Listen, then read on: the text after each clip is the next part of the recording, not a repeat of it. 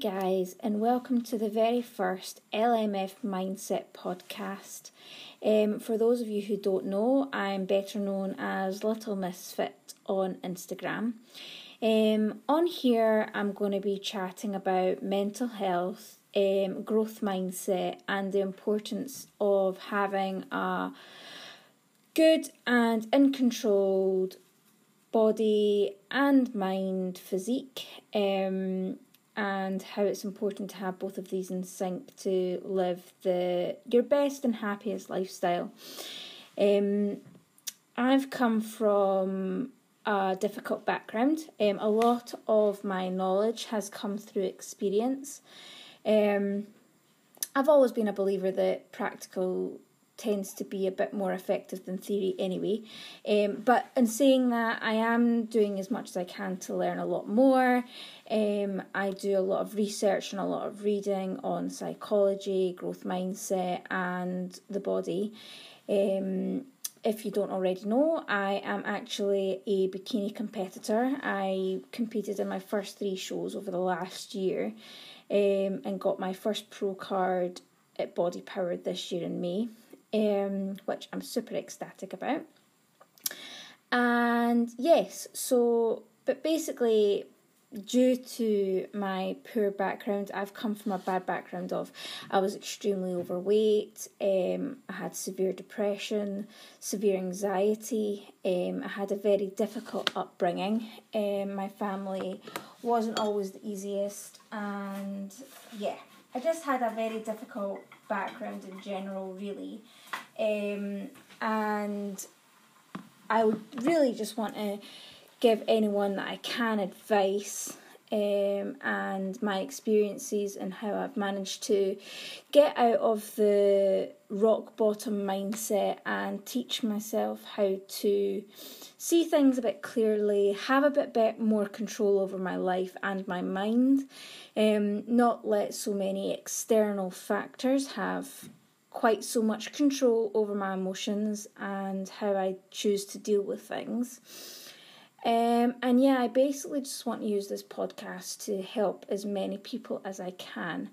Um, I already do what I can to reach my audience on Instagram. If you don't already, I definitely suggest you go over and follow there.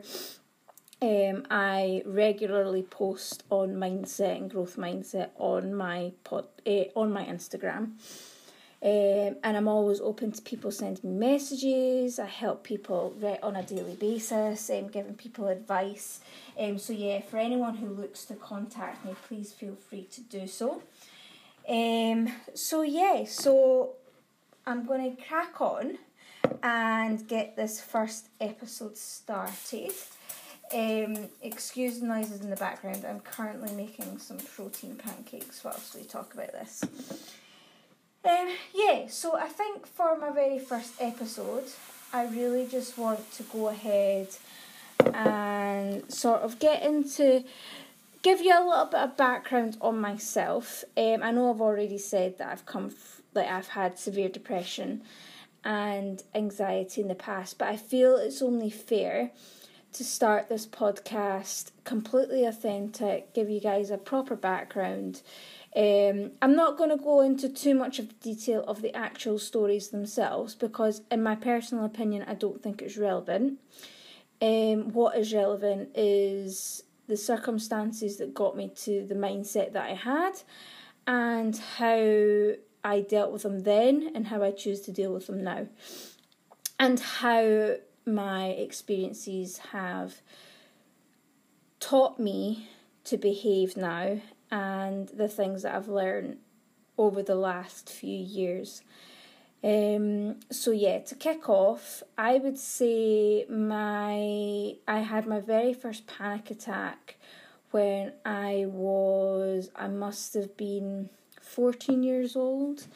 Um, as I said, I came from a poor background with family. Um, unfortunately, I haven't had the best upbringing with parents.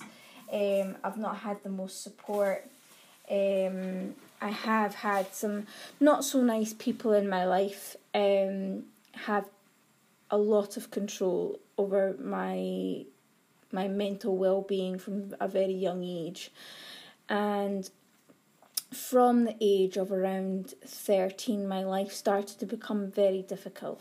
And obviously, at this age, you're already going through a lot of changes. Um, there's high school, you know, adjusting to new friends. Um, I'd actually moved areas from primary school to high school, so I started high school with no friends.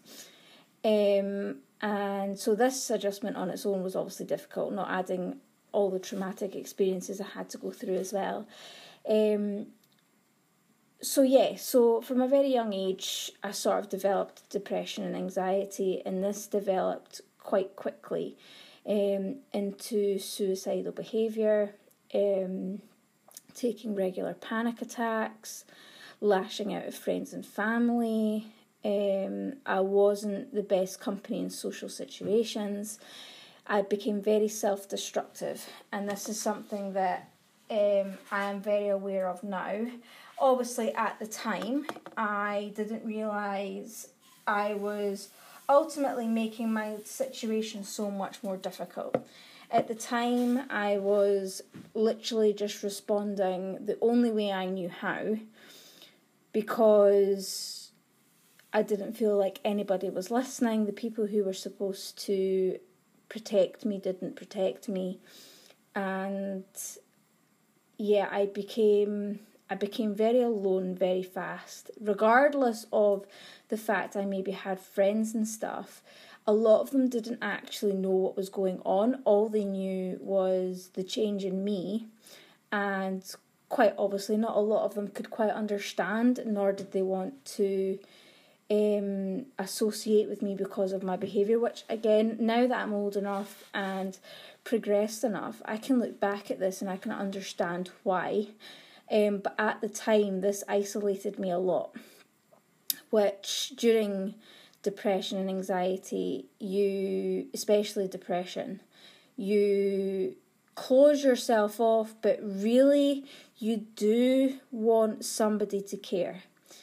Um, you might be in a bit of denial with this at the time, but you ultimately are actively seeking somebody to to be there. You want somebody to protect you. You want somebody to take you out of the situation that you're in because you're slowly going down a very dangerous spiral of misery and isolation, um, self destruction, and you do, you're looking for somebody to kind of pull you out of that. Um, so, yes, anyway, so when I then turned, I would say 18, 19, this, I was very much into um, depression. I'd put on a lot of weight, I'd cut all my hair off. Um, a lot of people look at my photos now from when I was back then and said I actually look like as if I was my own mum to pictures to how I look now. Um, I was that unhealthy within my body. Like I was eating takeaways all the time. I smoked, which I can't to think now that I used to be a smoker is sheer craziness. Um, I used to drink all the time. I used to go through maybe a bottle of wine or two every like maybe every single night. Um, and I got myself into toxic relationships because they were better than the alternative. Um, there were so many things going on, and this was when my suicidal behaviour really started to kick in. Um, I attempted to take my own life three times. The final time, I was extremely lucky, extremely lucky that it didn't work because I'd actually we'd actually calculated I took about ninety six pills. Um, I was lucky to be alive, never mind not paralysed, which is what the doctors at the hospital told me on the day. Um, and yeah, it was just it was a very sad time and a very very difficult time. Um, and then we hit the day where my ex at the time that I was living with, I'd caught him lying to me for the billionth time, um, and it was almost like people sometimes say what work, they used to say to me back then, and I didn't understand it until now, because I used to receive quite a lot of counselling and psychologists and whatnot from when I was throughout school and growing up. Um, that eventually you will hit rock bottom, you'll either stay there or you'll bounce. And I definitely would say at this moment in time, I had bounced because it was almost as if somebody had taken an almighty glove and slapped me across the face.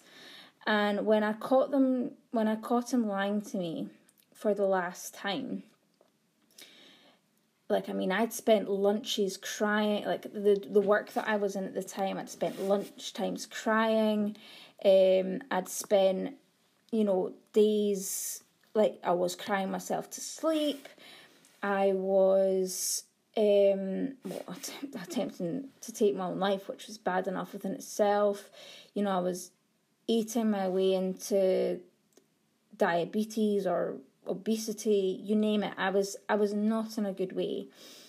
And they lied to me for the last time. Now, with everything that I'd gone through before, this was almost quite small, but it was as if, um, if you could imagine that I was a kettle, and for so long I'd been, or like a pot on the hob, it was almost as if I'd been simmering for so long, and it just took that little tip for me to finally boil over. And I'd hit a point where it was almost like a flash i was took a flashback at my life and i thought what on earth am i doing why am i accepting to be treated this way okay a lot of bad people got me to where i was and got me to the mindset that i was in but it was me who was keeping me there, nobody else. I was choosing to stay in a toxic relationship. I was choosing to be in a job I didn't enjoy.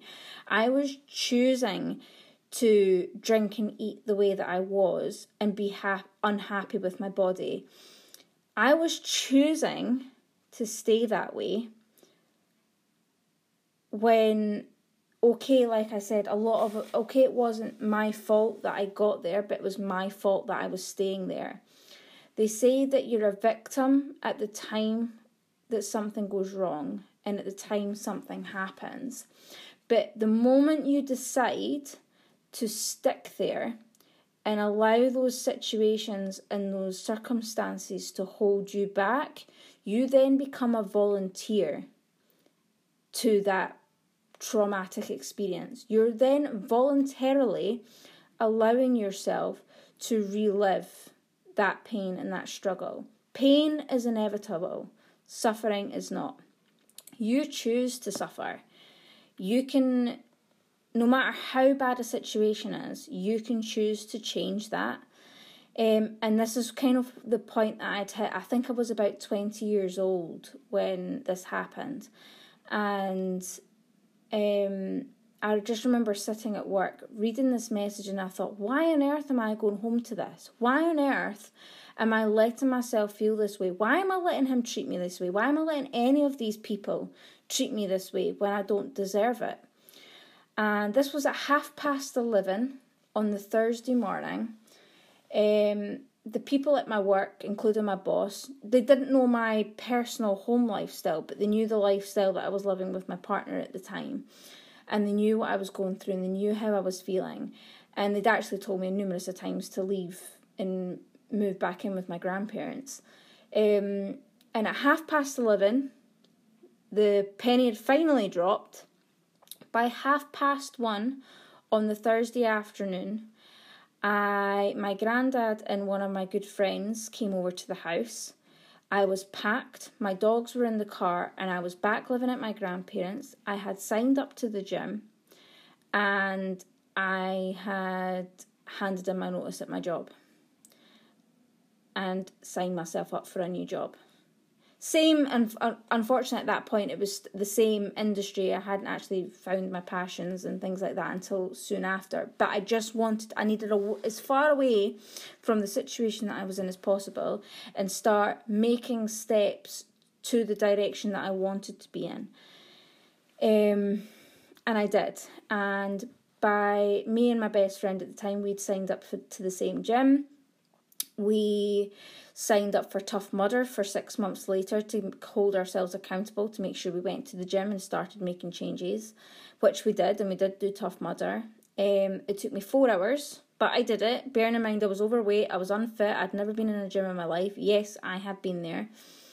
And um, it took me four hours to complete Tough Mudder which on usually on average it takes a person about two to two and a half hours. So you can imagine how unfit I was, but I did it anyway. Um, I then signed up and did twelve hours of boxing the year after, um, for charity, which I did, and then the following year I did a half marathon, which took me two hours. So a tough mudder is the same length of time as a half marathon. Okay, there's obstacles, but I technically still cut my time in half um, for the, the distance I had to run.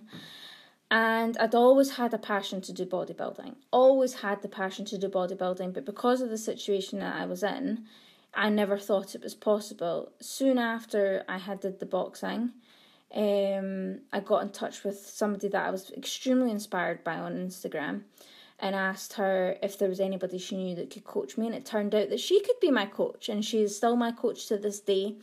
And we've powered through, and I did my first compet- my Scottish Championship in June last year. I got second place with an invite to finals. Um, at finals, I walked away with first place and a pro card and then I competed at my World Championship in May and I came third. And I also have my own business now um, in a completely different industry. I'm actually a dog groomer, um, which I don't think there's anything wrong with having plenty of feathers to your bow. Um, so long as your job and your hobbies and your passions all make you happy, why do they all have to be within the same industry? Um, but yeah, so as you can imagine, again, I just wanted to start this podcast off completely authentic and let everybody know when I'm doing this podcast, everything I'm saying, I'm not saying just off of a book. Or and that was something that when I used to go to counselors and psychiatrists and psychologists, I could always tell the difference between somebody who was doing it by the book or by experience because you can't understand or you can't even begin to picture what somebody's going through unless you've gone through it yourself. Mental health is such a the brain is so powerful. The brain is such a powerful part of the body, and I will never, ever, ever understand somebody who says that mental health is not a thing because it's not physical. That's just not. It's just not the case. Um, and anybody who does say that, you've you're going to get a shock one of these days when you are hit with a mental health issue because it's going to happen you know the brain is again the most powerful part of the body. It's used for everything. Everything in your body is functioned by your brain. Um of course it's going to get ill at times. Of course especially if we're like especially in this day and age i mean we there's nobody who goes without stress. There's nobody who goes without stress. Um so we all have to go through something at some point. And I'm super proud to be part of a generation who are making these things much more. It, we're all trying to make it draw awareness and allow people to have a voice and allow people to be open about these things. Um, and like I say, that's what this podcast is for. Um, if I can help even one person um, see the light, make a change, and show them that you have the potential to make your life what you want and how you want it, regardless of what you think your situation is. you can make a change. You have the choice and you have the power. Absolutely 100% have the power to do so.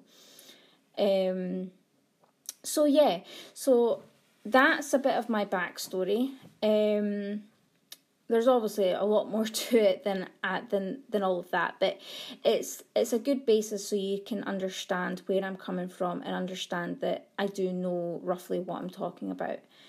Um, and like I say, I'm still learning. I'm still researching and finding things out because about the brain and how it works and the connection between the brain and the body and how, as I say, both of the both of these have to be in sync. One can't fully function without the other, um, because it's all connected. Scientifically, it is all connected, so it all has to work in sync for everything to work properly, you know? Um, so, yeah, so as this podcast comes to an end and stop me from nattering, um, yeah, I'm going to try and put up a podcast at least once or twice a week. Um, and uh, as I say, I'm going to hit this podcast from all kinds of different angles.